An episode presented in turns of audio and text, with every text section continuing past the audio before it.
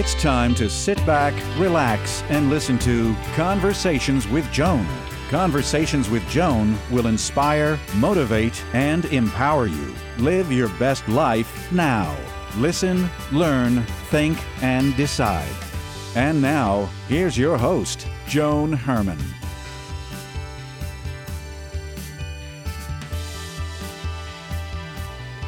Welcome to Change Your Attitude, Change Your Life Conversations with Joan. I'm Joan Herrmann. Thanks for tuning in. Conversations with Joan focuses on topics that are important to your life, from health and wellness to professional development to personal well being. Changemakers join me to share their insights, tips, and strategies so you can thrive and live your best life now. Thank you for taking time for yourself, and thank you for letting us be a part of your life. Now, let's start talking. The term empath can be used to describe a person who experiences a great deal of empathy, often to the point of taking on the pain of others. These highly sensitive people give too much at their own expense. According to today's guest, Dr. Judith Orloff, it's important for empaths to incorporate daily self care practices that protect them from the stresses of an overwhelming world. She's here today to discuss tools that empaths can employ to stay healthy and happy. Dr. Orloff is a psychiatrist and a member of the UCLA Psychiatric Clinical Faculty. She's a New York Times bestselling author whose new book is Thriving as an Empath 365 Days of Self Care for Sensitive People. Welcome, Dr. Orloff. Thanks for joining us again. Thank you. It's great to be on your show. So, Dr. Orloff, I love when you come on our show because I always enjoy our conversations because I'm an empath, and I learned so much from you, and your strategies always help me manage my life. So, for listeners that may not be familiar with the term, what is an empath, and how can someone tell if he or she fits the profile? An empath is somebody who is very sensitive and intuitive and open, but doesn't have the same filters that other people have. So we tend to feel things uh, more strongly than others and we have big hearts, but we tend to also take on the stress of the world and the stress of others and tend to be over helpers or over givers. So we risk sensory overload and exhaustion. So, as a psychiatrist and an empath, I know how important self care is to be able to stay centered, to not absorb other people's energy, to be able to not overgive and learn how to set boundaries. So all of those are skills empaths learn. And when I apply these skills to my life, the cha- the challenges of being an empath are lessened and the gifts are just amplified. You have an empath self-assessment test on your website, drjudithorloff.com, and out of the 20 questions, I have 18 yeses and one that could go either way. So I'm a full blown empath, and that's really no surprise for me. As I said, I, I believe that I am, and I often wonder is being an empath a superpower or is it a super stressor? Oh, it's both. Uh, if you have self care tools, though, it's a superpower. And it's a power that you enjoy. It brings you depth, it brings you compassion and love and relationships and connection to nature. If you if you like connection to people and to nature, being an empath is the way to go. It's, you know, if you have, you know, that neurological makeup, it allows you to really love people and to really connect to life, to people. It's just a, a beautiful depth that you have if you're an empath. And it's only a stressor if you don't learn the self care techniques because then you're wide open to stresses. If you meet an energy vampire, let's say, you have no strategies to use. You know, if you have a complainer or a drama queen or a chronic talker, you just get mowed over by them. And so, what I wanted to offer in this book is what do you do if you encounter you know, a chronic talker? Here is what you do. So, you have a plan. And then that, if you have a lot of different plans for different problem areas, then you're empowered because you know how to deal with it. Doctor, what is actually happening in the brain when a person is an empath? Well, it's thought that the mirror neuron system, the compassion neurons in the brain, are hyperactive, meaning they're really working overtime where you feel compassion for everyone and everything, and they don't shut off. Um, and so that can be a problem unless you learn how to work with that. But compassion is the, the main quality that empaths have. They have extreme amount of compassion. Are empaths sometimes diagnosed with personality disorders or things like ADHD, anxiety, depression? Empaths are diagnosed with everything. Mm-hmm. Um, and my big gripe with the medical profession is that they don't know how to diagnose empaths. If you are an empath, that changes everything. Right. Because whatever diagnosis you are given, let's say you have chronic fatigue, let's say you have ADD, um, whatever diagnosis you have, it's going to be colored by being an empath. And so by learning how to maximize your empathic skills and deal with the challenges, sometimes the other illnesses disappear or sometimes they just lessen.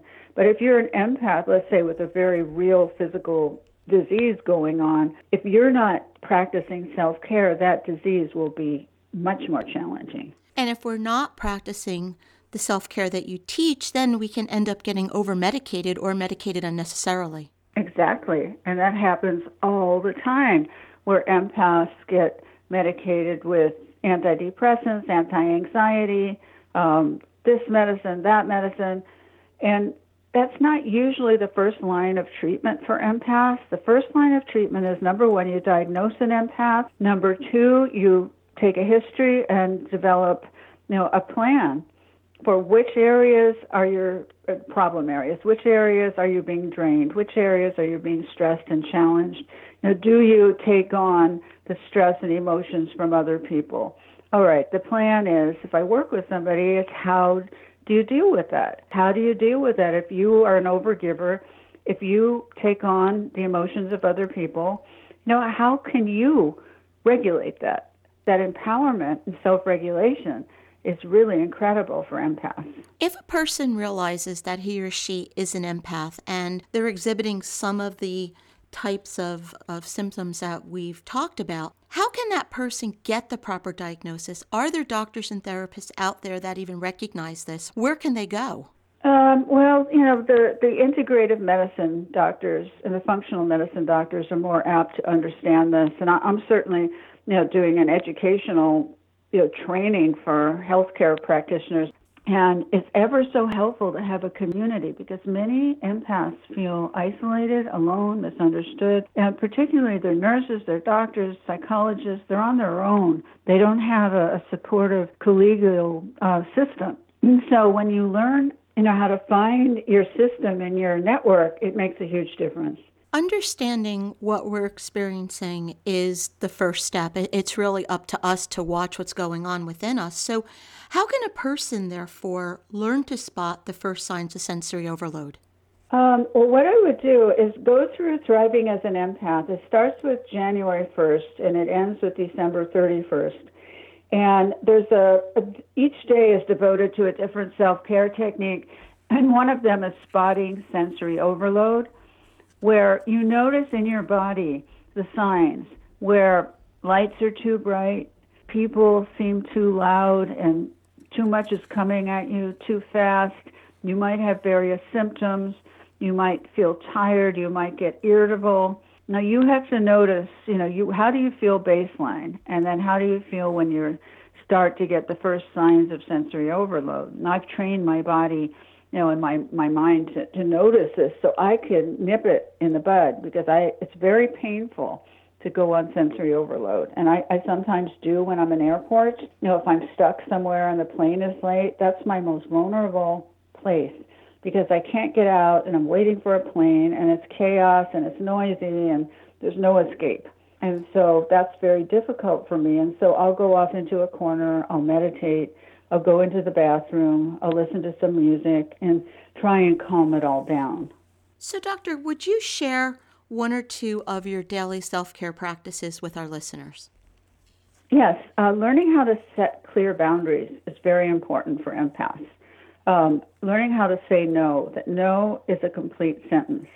Know, learning how to say no. Empaths often wear an invisible sign around them that says, I can help you. And so people flock from far and wide to tell you their problems. I don't know if that happens to you, Joan, but it happens to a lot of empaths. Yes, it does. Yeah, yeah. And so, you know, you have to give yourself permission to say no you know, I'm not available. Empaths have to learn how to be not available at times. So if somebody comes up to me, let's say in an airport, and you know starts talking and then starts telling me their problems, I could sense it rearing up, you know. And so I just say to them, you know, thank you for you know saying hi. I'm you know having a quiet time now, so I prefer not talking. This is my downtime, and I'll, I'll stop it. You know, I won't just listen to a stranger telling me their life story and all the trials and tribulations that they're going through because it's not healthy for me. I want to pick and choose the people who I listen to, you know, because listening is a great gift. When you sit there and hold space, there's a technique in thriving as an empath called holding space, where you practice sitting with somebody, being in a heart space, being in a loving space, but not trying to fix anything for them. Just holding a space as they're talking to you.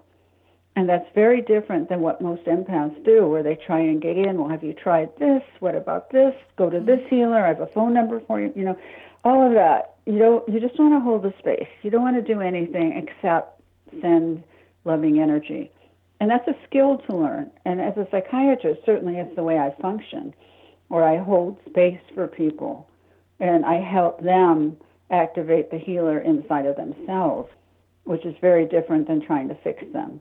And empaths often get caught up in trying to fix that people, especially their loved ones who are experiencing suffering. You know, so that holding space for someone is one technique, and thriving as an empath. Setting boundaries is another technique. Um, another technique is asking yourself, is this emotion mine or another's? Now, how do you know if you're feeling anxious if it's yours or somebody else's if you're an emotional sponge.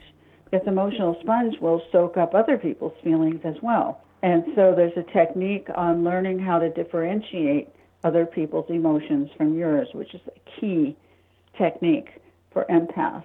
And also, you know, in the beginning, I have a, a day devoted to I am not too sensitive and meditating on the gift of sensitivity rather than buying into all the shaming messages that you might have gotten from parents, from teachers, from society. Oh, you're too sensitive. You need to toughen up. Know, that's what my mother used to tell me. You know, where I would come back from shopping malls and crowded places and just exhausted or just not feeling that great. And she would say, Oh, dear, you just have to toughen up. You need a thicker skin. And that isn't the solution. You know, it's just well meaning parents who didn't know better often say things like that, you know, especially in those days. And still, but to know that those shaming messages aren't true, that you don't need to toughen up, but you do need to learn self care techniques so that you don't suffer by taking on all the different emotions and stresses of the world. And, Doctor, when you're creating these changes in your life and you're implementing the practices that you prescribe for us, doesn't it also create new pathways in the brain? Doesn't it cause the brain to react differently? Oh, definitely. I mean, just the simple self care practice of learning to turn off your stress hormones and turn on your endorphins via your thoughts, you know, that's an amazing exercise and it creates new pathways in the brain. Because if you're having a lot of negative thoughts and you worry a lot, that's creating a cascade of stress hormones, cortisol, and adrenaline in your system. And what that does is put you on sensory overload. That's the fight or flight hormone. So, you know, that will put you, you know, into a panic. And so if you're able to say, um, thank you for sharing, but I'm not going to be obsessing about the same fear a hundred times, and I'm going to be thinking a more positive thought or meditating, that creates endorphins. And the endorphins are the blissful neurochemicals in the body that you want in your body. You get them through exercise, you get them through laughter, you get them through meditation, and then you start feeling blissful and calm. And so, just by that simple self care technique that you can read over and over again in the book and just master it, um, you have the power to change your biochemistry in your body which for an empath is a godsend. And, Doctor, we're talking about empaths, but these practices can be implemented by anyone. Everyone can benefit from them. Everyone can benefit from them. Um, definitely. Um, learning how to work with these. There's just some of the practices strike more home, you know, for empaths because it's just part of empaths are very similar. And we encounter a lot of issues that are the same. And so we we have a deep capacity for understanding each other and what we're going through. And so just some basic skills you know can make a huge difference in the quality of your life. And yes everyone can benefit from the from these techniques. And what i you know I've just been on a book tour. And what i've seen you know where parents are reading the book to their empath children and they're having like family circles around the book. Mm-hmm. and i love that because parenting is so important in supporting these empathic abilities in a child. And when a child doesn't even know what's happening learning you know how how to deal with you know your great empathy and your great compassion and not overgive or be overwhelmed all the time it's just it's just made my heart so happy to see this the book is Thriving as an Empath 365 Days of Self Care for Sensitive People. If you would like to learn more about Dr. Orloff and her work, you can visit drjudithorloff.com. That's D-R, drjudithorloff.com. And as always, you can visit our website, cyacyl.com. That stands for Change Your Attitude, Change Your Life. While on the site, listen to past shows on demand, read our digital magazine, and be sure to sign up for our mailing list. Doctor, in our final moments, what's the takeaway? What would you like to leave our listeners with?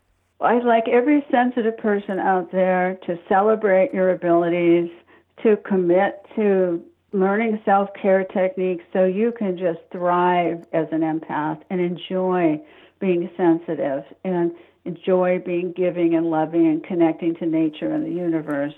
You know, have it be, you know, a gift in your life and, you know, put in the effort and the discipline to learn the self care so that your quality of life can improve. Doctor, thank you so much for joining us and for providing tools that can help us manage sensory overload. We have so much stimulation coming at us on a daily basis, and practicing self care and following your advice can help us thrive. So, thanks for joining us. You're very welcome. This is Conversations with Joan. Until next time, thanks for tuning in.